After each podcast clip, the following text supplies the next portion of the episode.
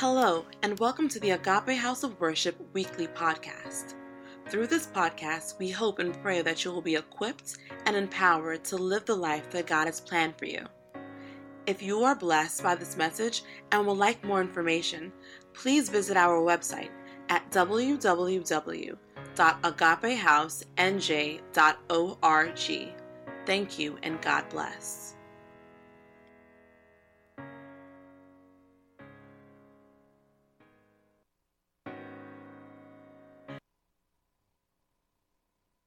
Amen. Have you been blessed so far? What an amazing time in God's presence. Amen. Can we put our hands together for Efe, for that powerful, heartfelt, ministration to us.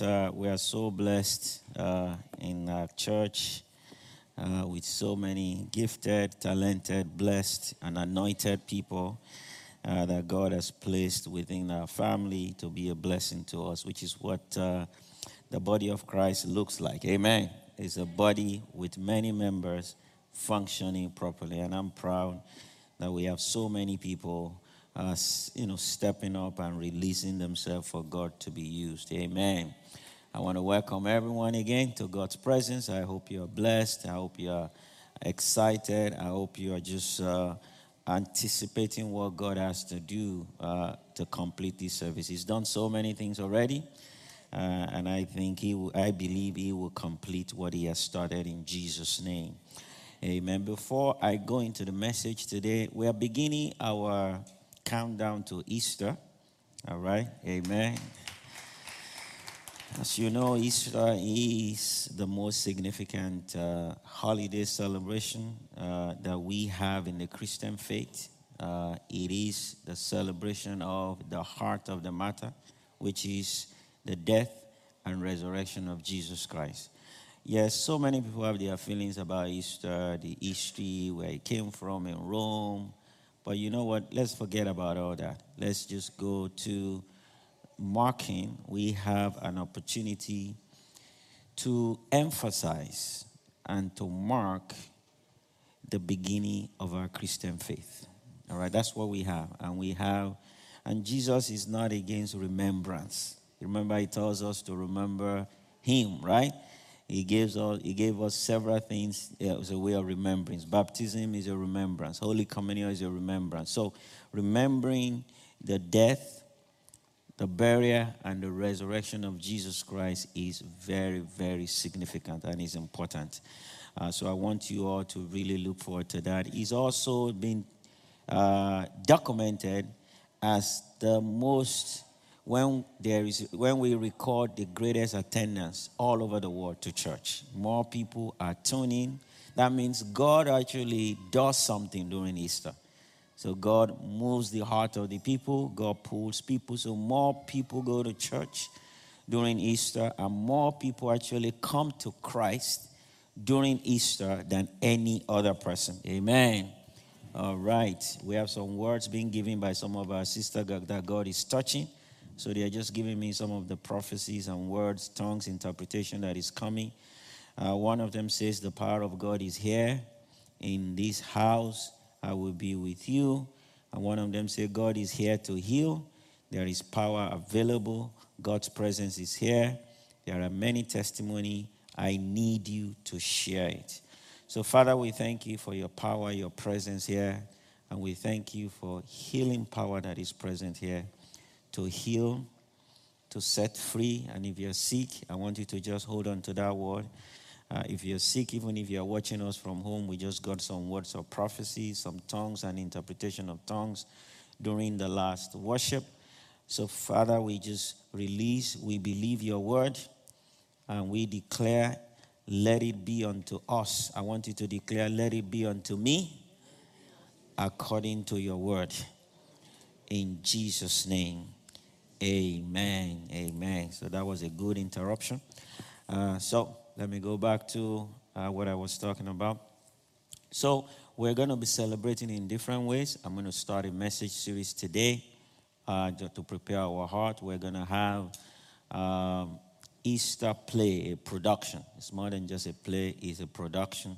Part of the Production preparation is what you see on this side. There's going to be an ark that's going to be built here. So by next Sunday, you begin to see that. The registration for attending the play will start today, and that should be emailed out to everybody who can attend. Don't forget, we can only have about 150 people or so, according to the state regulation. So if you want to attend, we're going to have the Easter play twice, one on Thursday evening and one on Sunday afternoon. So to give at least people an opportunity. Please don't attend the two. So just register for one day so you can give other people to be able to watch. I believe it will be streamed, so other people, you can watch it from home. But, some of these things are better experienced in person. So, so that will be there. We will also have Good Friday service. We'll have a special Holy Communion service. All right, don't worry about that. We've thought about, social distancing and all those things. We're going to have, pandemic-proof Holy Communion service. Amen. All right, so we're going to have that on Friday. You will get more information. I just want you to at least to bear that in mind. Amen and amen. I look forward. So, Father, we thank you. We just invite you, Holy Spirit. We thank you for your presence, because that is all that matters. You want us to gather and focus around your presence. And we love your presence. We love your presence. We love your presence. We celebrate your presence, because your presence is all that matters. When you are present, demons tremble. When you are present, sicknesses, diseases, they go away. When you are present, mountains melt. They skip like rams at the presence of the Lord. Red Sea fled at the presence of the Lord. Demons, they run away at your presence. We thank you for your presence, and we celebrate your presence. Thank you, Father. Hallelujah. Thank you, Lord. In Jesus' name, we have prayed. Amen. Amen and amen. Hallelujah. So today I'm going to begin a message series titled Behind the Veil. All right? Behind the Veil. So we all know the veil. If you're a believer, you know what a veil is. The veil is, one of the components of the temple. And also one of the components of the tabernacle, which we're going to talk about extensively next week. All right? So we're going to talk about that, but I want to really begin today by establishing the plan of God.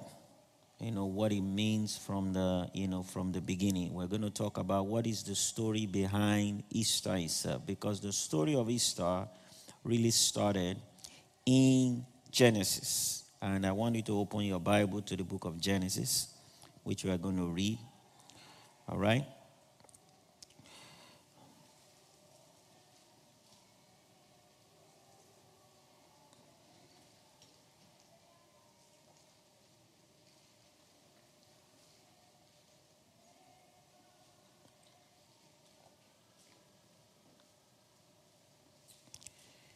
All right.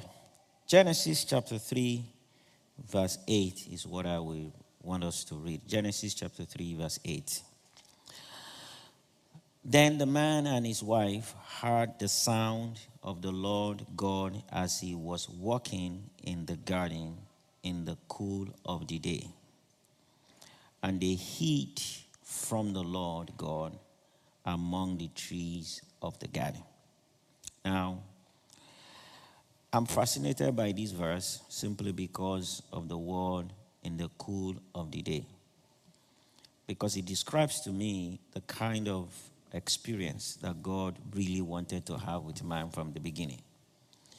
When you walk to someone at the cool of the day, It shows the dynamics of the relationship, a friendly relationship, an intimate relationship, a relationship that is really not as formal, right?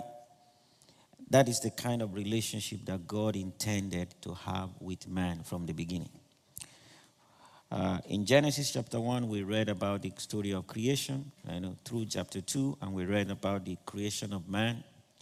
And here I see that God really intended the relationship to be something that is so close, that God will leave his throne and he will step into the abode of man in the garden in the cool of the day to have a conversation. So he tells me, intimate conversation is really at the heart of God's plan. At the center of God's plan has always been to develop an intimate conversation. It was not just to have a former shouting to the Lord, hoping that he hears us kind of a relationship. Now, I always laugh when I read 1 Kings chapter 17, 18, 19, Elijah's challenge with the priest of Baal, where they were shouting to their God, right? And Elijah was really making fun of them. He said, "Why don't you shout louder? Maybe he went out. Maybe he was sleeping. Maybe your God was sleeping. Maybe if you shout louder, he's gonna hear. He's gonna listen. Or maybe step out. That is because that is not the kind of our God. That is not the relationship we have with God. It is an intimate relationship, and that is at the center of our relationship with God. Now, at the center of the devil's plan has always been to disrupt that relationship. At the center of his plan is to make sure your relationship with God is disrupted, either by attacking your belief system, and I think he wins a lot that way, by messing up with our belief system where we really don't believe and don't understand, all right, the place of intimacy with God in our lives. So it can disrupt that, by our belief system. But he started by doing that really using sin. And that is really the definition of sin. Sin separated us from God. So we all know, hopefully many of us are aware, God placed man in the garden and he told them, he gave them instructions. Look, you can eat anything. And that's what I when you look at that instruction, it says you can eat anything you want except this. Don't touch this. And the devil came to the woman and he said, let's read some of those scriptures. Genesis chapter 2, and the Lord, from verse 16, and the Lord God commanded the man, you are free to eat from any tree of the garden. And I love that. You are free to eat. So it is an instruction about freedom, not about restriction. Did you get that? Sometimes when many of us look at our Christian walk, we think it's about restriction. Walking with God is about freedom. It's not about restriction. You are free to eat any. All right, so it starts by that. The emphasis is on freedom. Now, obviously, there is caution to protect, right? It's almost like you are going over a bridge. The reason why there are guardrail is not to restrict you. Is it to restrict you? It's to protect you. That's why you have guardrail, right? So within that, you are free to move around, or you are in a cruise. The reason why there are guardrail around the ship is not to restrict you, is it? It's to protect you. So within the cruise ship, you can be free. In fact, the reason why we erect guardrail is actually to protect freedom. Do you understand that? The reason why there is guardrail is to protect your freedom. Because you are freer. I've been on cruise ship. I am freer when I see the guardrail. If there's no guardrail, what happened? you're not free. Can you imagine you are going over a bridge? I remember when I was growing up, the town I was in, it was the backside of the desert. I grew up. There's a bridge that you must pass through to get to the town. And for many years, that bridge has no guardrail. And we had stories upon stories, whether they were true or not, how cars fell into the river, how people died. You know, guess what? When you are traveling, you are, even if you are not serious with God, you fast 3 days if you're going. Right? Because, and why? There was no guardrail on the bridge. Now, immediately they put a guardrail. What happened? You drive freely. Right? Now they didn't widen the bridge. They just put a guardrail. What happened? You feel better. You are able to drive freely. You are able to, because you know you are protected. Oftentimes, the enemy wants to flip that. They say, the reason why they are guardrail is to restrict you, is to make sure you are not free. That's not true. Hallelujah. So God says you are free to eat from the tree, any tree in the garden. But you must not eat from the tree of the knowledge of good and evil. When you eat from it, you will certainly die. Now, let's go to chapter 3, verse 1. Now, the serpent was more crafty than any of the wild animals that the Lord God had made. He said to the woman, Did God really say, you must not eat from any of the tree in the garden? Is that what God said? Did you see the play of words? Did God really say you must not eat from any tree in the garden? So he's really trying to really play to say, did God really restrict you? It looks like God is not allowing you to enjoy your life. Isn't that what? Being a Christian has really robbed you of so many fun, so many things you're not able to do. It looks like you are miserable. And people start saying, that's true. Maybe I am miserable. And you start believing that you are miserable. And you are not. You are free. Praise the name of Jesus. And that's, you got to read the scripture very well to see some of these things. Then the woman said to the serpent, we may eat the fruit from the trees of the garden, but God did say, you must not eat the fruit of the tree that is in the middle of the garden. At least she got that right. You must not touch it or you will die. And the serpent, you will not certainly die, the serpent said to the woman. For God knows that when you eat from it, your eyes will be open and you will be like God, knowing good and evil.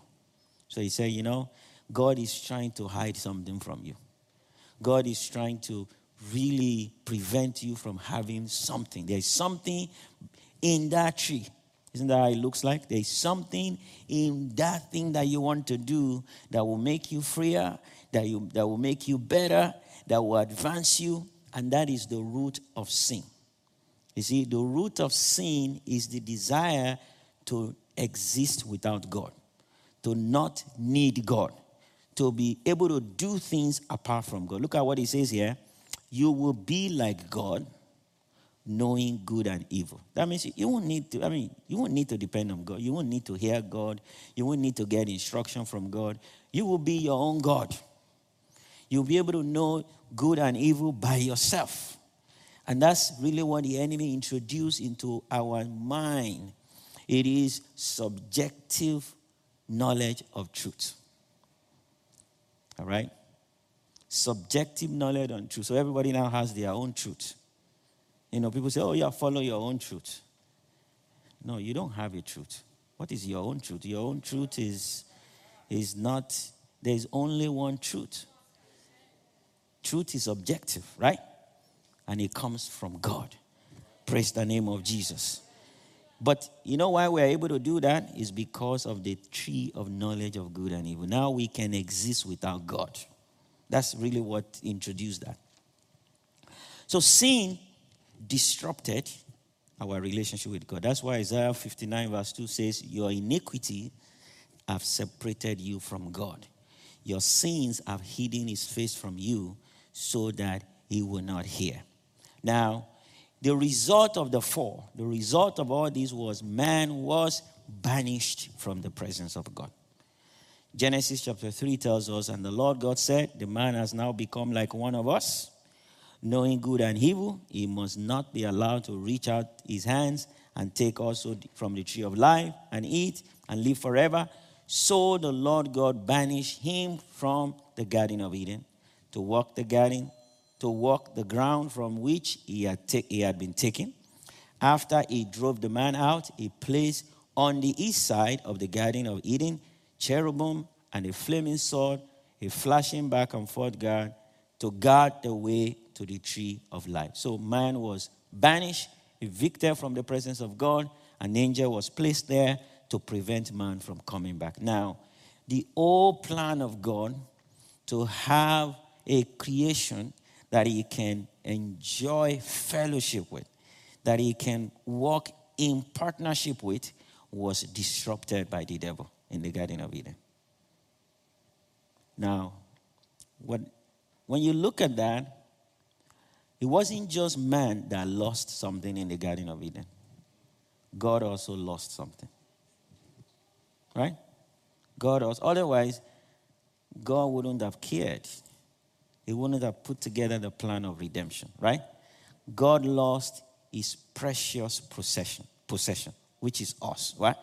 Man was supposed to be the most precious, the most important, the most critical, the most strategic creation of God, because this is the person that will stand on the earth and control things on my behalf. This is the person that will be in charge. This is the person I can have relationship with, right? And God lost that. So God also lost something in the Garden of Eden. And that is why God immediately began a long-range plan to bring man back to himself. Praise the name of Jesus. Now, by Genesis chapter 12, God began to work on his plan. Genesis chapter 12, God called a man called Abraham. So he reached out to a man called Abraham. He found him and he said, you know what, I'm going to begin a plan. A plan, it is called the plan of redemption. So the plan of redemption actually started thousands of years before Jesus came. When you go to Genesis chapter 12, we're going to read Genesis chapter 12. We're going to read from verse 1. The Lord had said to Abraham, now, go from your country, your people, and your father's household to the land I will show you. I will make you into a great nation. I will bless you. I will make your name great, and you will be a blessing. I will bless those who bless you, and whoever curses you, I will curse. And all the peoples of the earth will be blessed through you. Hallelujah. So God called Abraham, and God decided to make Abraham the father of nations. And that's why we call Abraham the father of faith, because through Abraham, he started his plan of redemption. Praise the name of Jesus. I hope you are following my story. I'm taking you on a journey. It's going to last us 3 Sundays. Amen. So if it looks like an incomplete message, it's because I want you to listen again next week. All right, or to come. But you're going to really, this is going to bless you. Hallelujah. So God started the plan, and I'm going to pick a few verses. So if you go to chapter 22 of Genesis, between 12 and 22, the Bible, documented how, different God's interactions with Abraham and the different development of Abraham. Abraham himself had to go through different level of development in his relationship. So Abraham didn't just become the father of faith. When you look at Abraham, people say, oh, yeah, he was a man of faith. Yeah, he was a man of faith, but he also a man that God walked with him to develop his faith, right? He had so many doubts in his life. He was not just rock solid from the beginning to the end, right? He doubted. He had moments where he was down. He had moments when he was even depressed. And he went to God and go, when are you going to give me this child? And God will reassure him. God will tell him. God will give him visions. God will give him dreams. God will tell him this is going to happen. So that was the journey of his life. In one of those occasions, in Genesis chapter 2, the angel of the Lord called to Abraham from heaven a second time and said, I swear by myself, declares the Lord, that because you have done this and you have not withheld your son and your only son, I will surely bless you and make your descendants as numerous as the stars in the sky and as the sand of the seashore. Your descendants will take possession of the cities of their enemies, and through your offspring, all nations on earth will be blessed because you have obeyed me. Hallelujah. Now, so God really began to walk through Abraham, and he began to give him this promise. Now, we later realize that the offspring being mentioned here is Jesus Christ. That's Jesus Christ. It's not just Isaac. Now, in the immediate, it looked like it was Isaac. Yes, it was both Isaac, but ultimately, it was Jesus Christ is the seed of Abraham.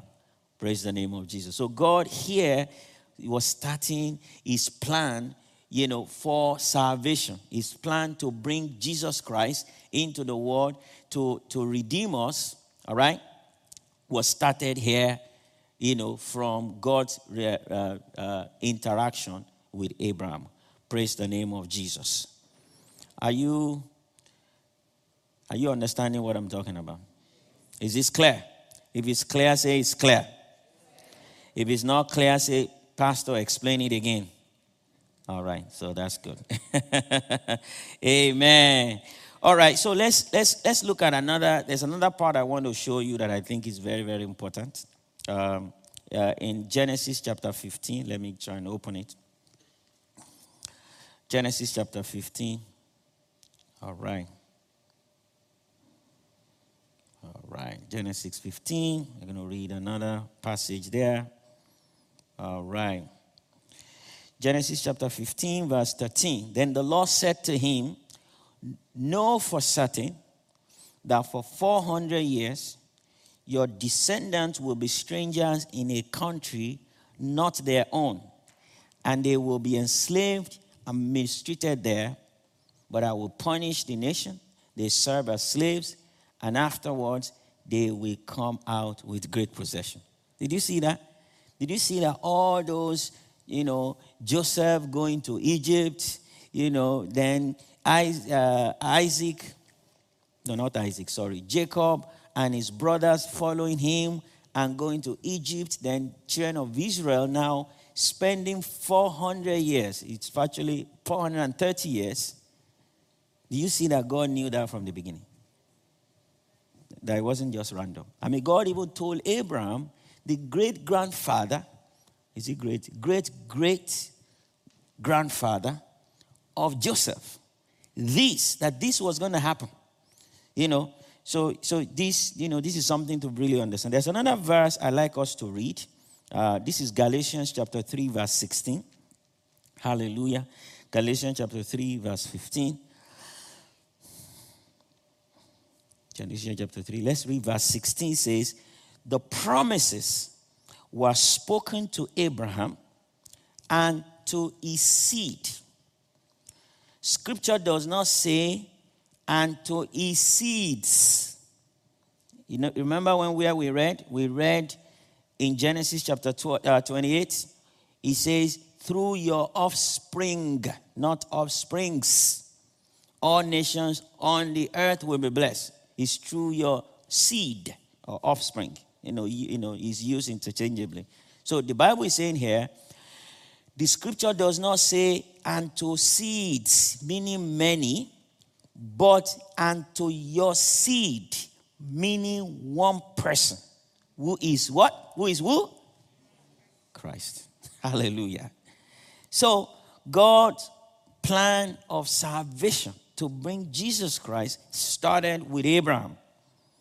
And he even says here, look, these are some of the things that will happen. He gave him an idea and gave us an idea. These are some of the things that will happen along the line. So, Abraham obeyed God. Abraham gave back to Isaac.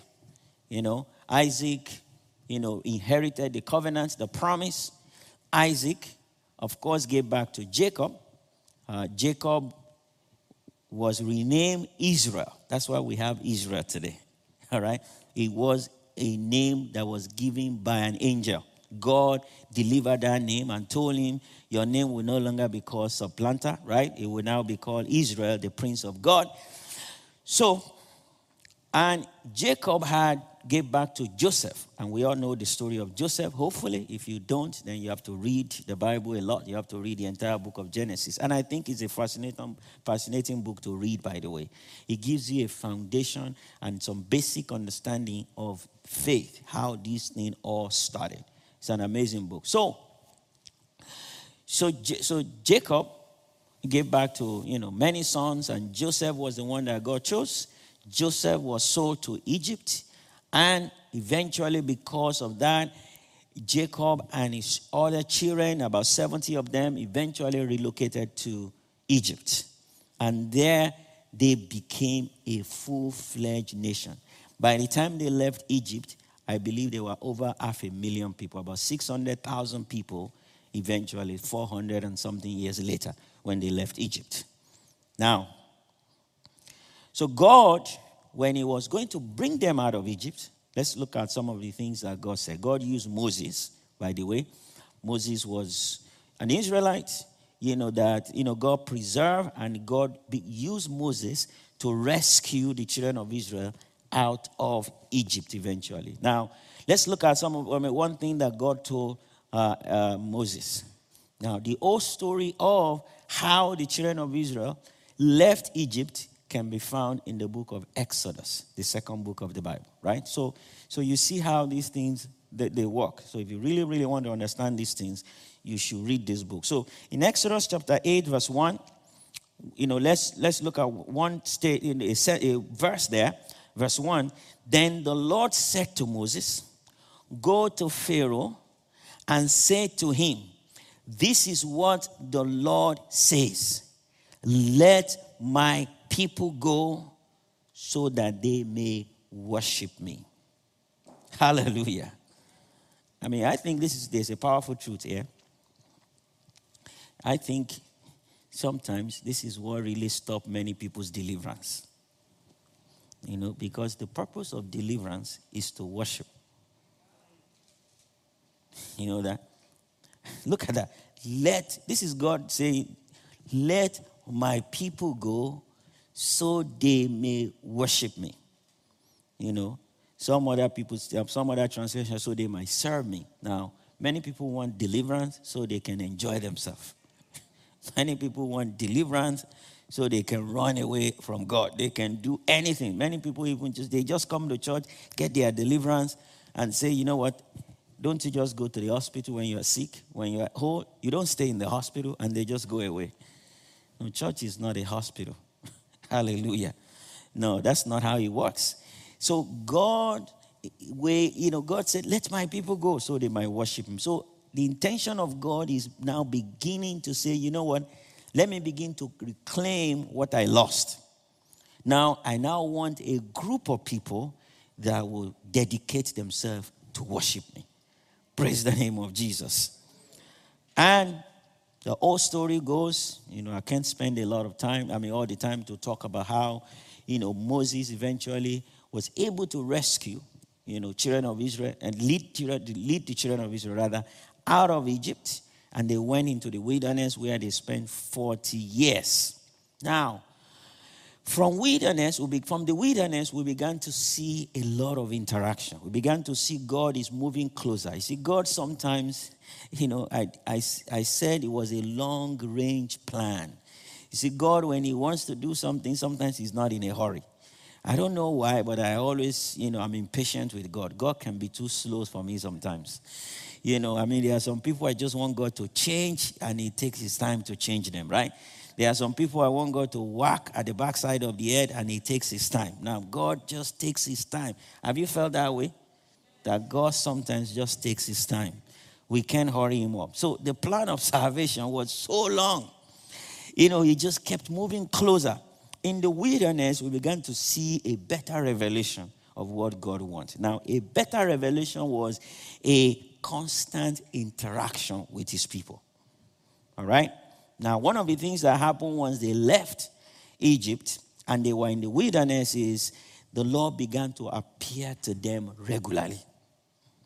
In Exodus chapter 13, verse 21, by day the Lord went ahead of them in the pillar of cloud to guide them on their way, and by night in the pillar of fire to give them light so they could travel by night. So the Lord began to really, you know, show himself in a way that he hasn't done for many years before now. Before now, there was no revelation of God's presence to a group of people. Once in a while, we hear of maybe Noah. Noah walked with God. I mean, once in a while, we hear, some people, but we never saw anything like God really, showing himself, revealing himself to his people in any major way. That never happened until now.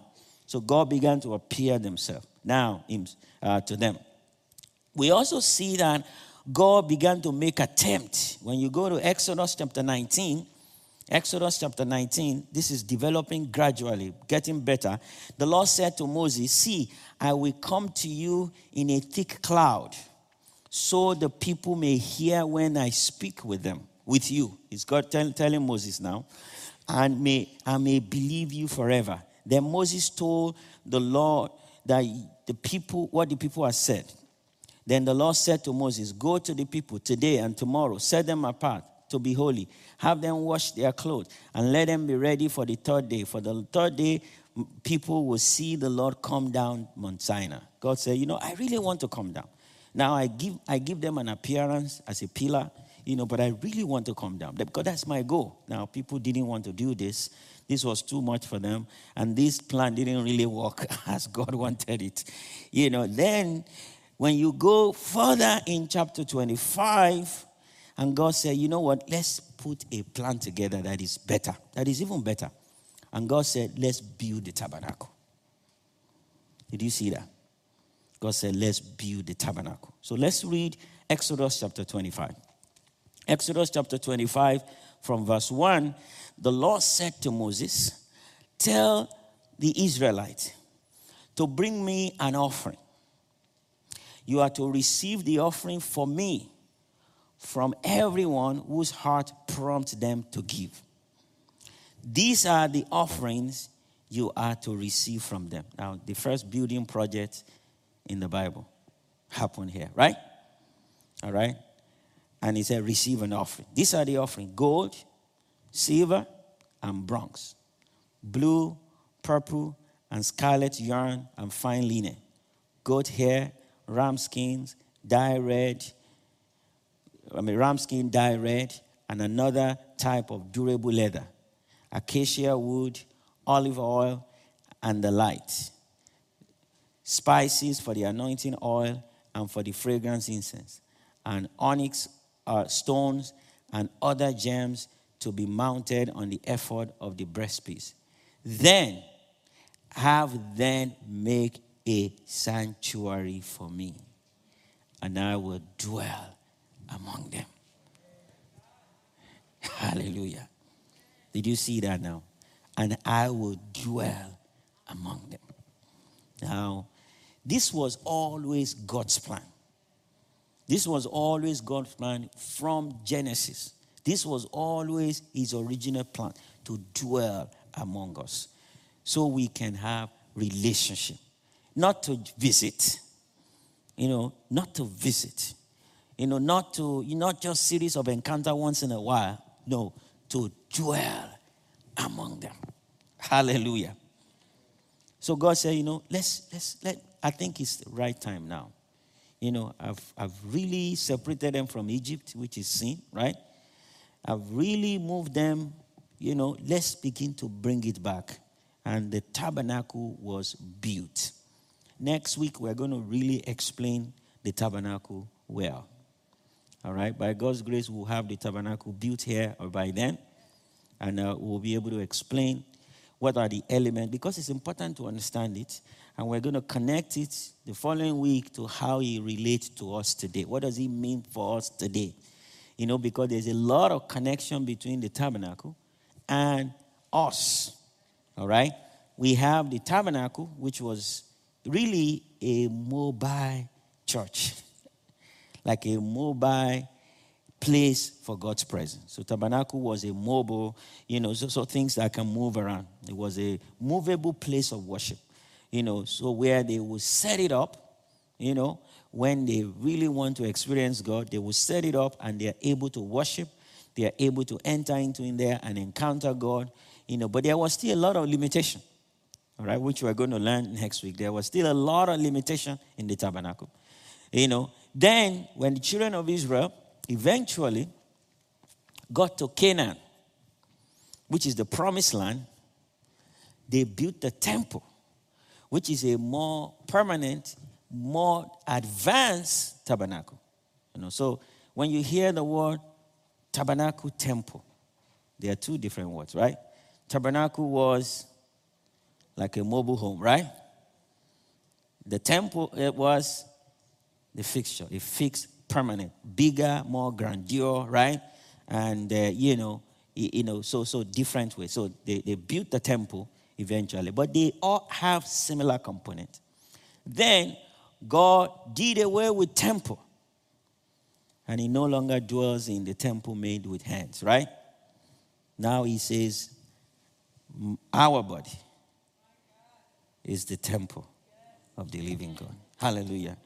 We are now the temple of the living God. Praise the name of Jesus.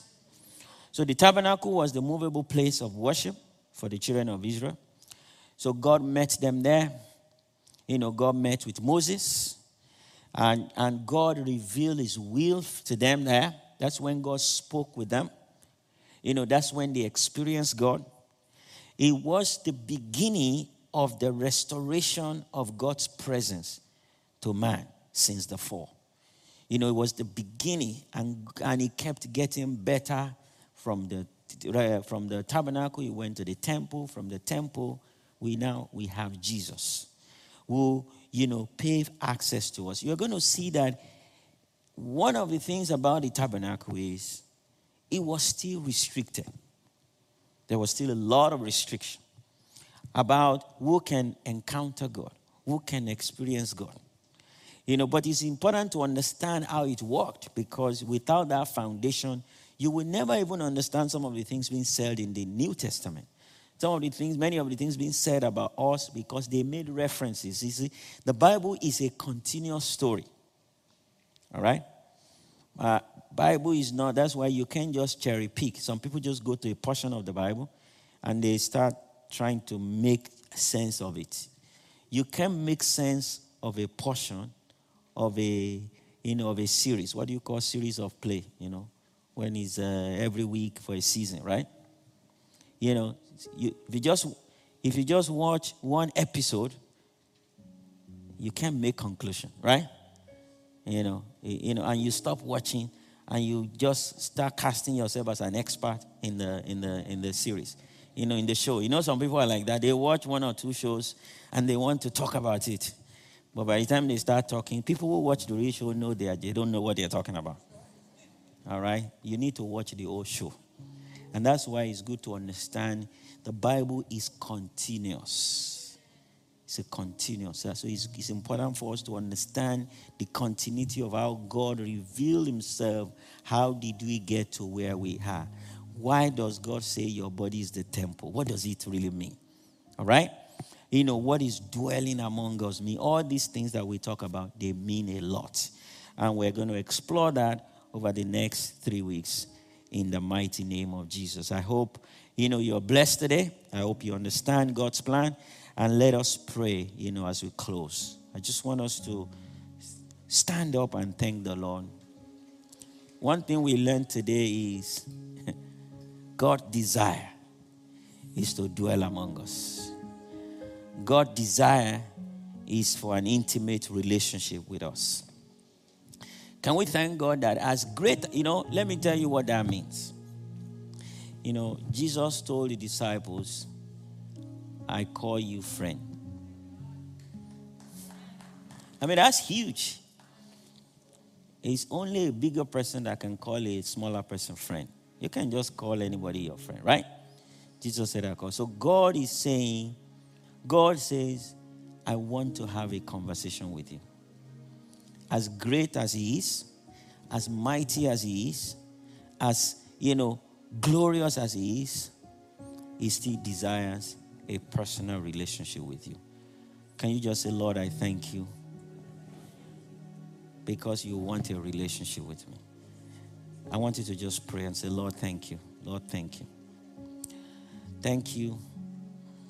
Thank you. Thank you because you desire a relationship with me. You desire an intimate relationship. That is your heart. And I thank you for that. I thank you for that. I also desire a relationship. I also desire it in the mighty name of Jesus. Amen. Amen. We also learned something today that sin, the goal of the enemy is to disrupt that relationship, right? By using sin. And sin is not just what we do. No, what we do really that we call sin, they are manifestation of sin. The real sin, right, is rejection of God. The real sin is, I know it more than God. I know how to run my life. I don't need God. Why do I need God to tell me how to be rich, to tell me how to live, to tell me how to relate with my husband? Why do I need God to tell me how to do things, how to relate with my wife, how to treat my friends, how to do? Some people even are so stupid. They said, why does God need to tell me how to do church?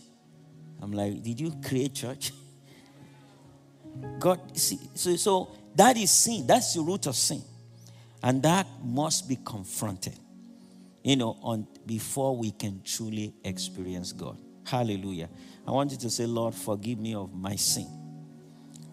See, my sin of rejection of you, rejection of your way, rejection of your principle, my inordinate desire to just live apart from you, because it's locking in every one of us. My secret desire to live my life apart from you, to create my own rule, to create my own plan without you, without consulting you, without involving you. Everywhere I have done that, Lord, please forgive me. Please forgive me. Because doing that disrupts my relationship. Doing that, cut me away from you. So, Father, just forgive me, Lord. In the name of Jesus. Amen. The ultimate sin, however, is rejection of Jesus. If you have not accepted Jesus as your personal Lord and Savior, and you are here or you are watching me, wow, that is ultimately what we are going to be judged by. What did we do with Jesus? I want to let you know that Jesus died for you. For you. Jesus was buried for you. But praise God, on the third day, he rose again for you. He conquered sin. He conquered death for you. And that same Jesus is coming back to judge the world. And whatever you do with him today, determine how you are judged when you come back. So if you are yet to receive Jesus and you want to say, Pastor, I need to make it right with God. I need to make it right with God. I'd like you to just raise up your right hand and I will pray for you. If you're in the congregation, raise up your right hand. Anyone here? And if you're watching me, I want you to raise up your right hand as well as I pray. And I want you to repeat after me. I want you to say, Father, I thank you because you love me, because you care for me. And today I'm sorry that I've not responded adequately and correctly. And so today I accept Jesus as my personal Lord and Savior. I ask, Lord, you forgive me, you cleanse me, you wash me. I declare with my mouth that Jesus died for me, that he was buried, and he rose the third day because of me. I thank you, and I ask for you for grace to live the Christian life. in Jesus' name. Amen. If you pray that prayer, I want you to know that you have made a very, very important decision of your life. I want you to fill out a form. I want you to go to the link agapehousenj.org/connect. Whether you are here or you're watching, if you're watching from home or from wherever, that link is on the platform. Click it and fill it up, you know, and you are able to let us know that you made a decision. If you are worshiping with us for the first time, use the same link to tell us about your name and your information, some information about you, so we can be in contact with you. Father, we thank you today for your word. We pray your word will not return to you void, but your word will accomplish the purpose for which it was sent in every single life today, and our lives will never remain the same. In Jesus' name we have prayed. Amen and amen. God bless you. And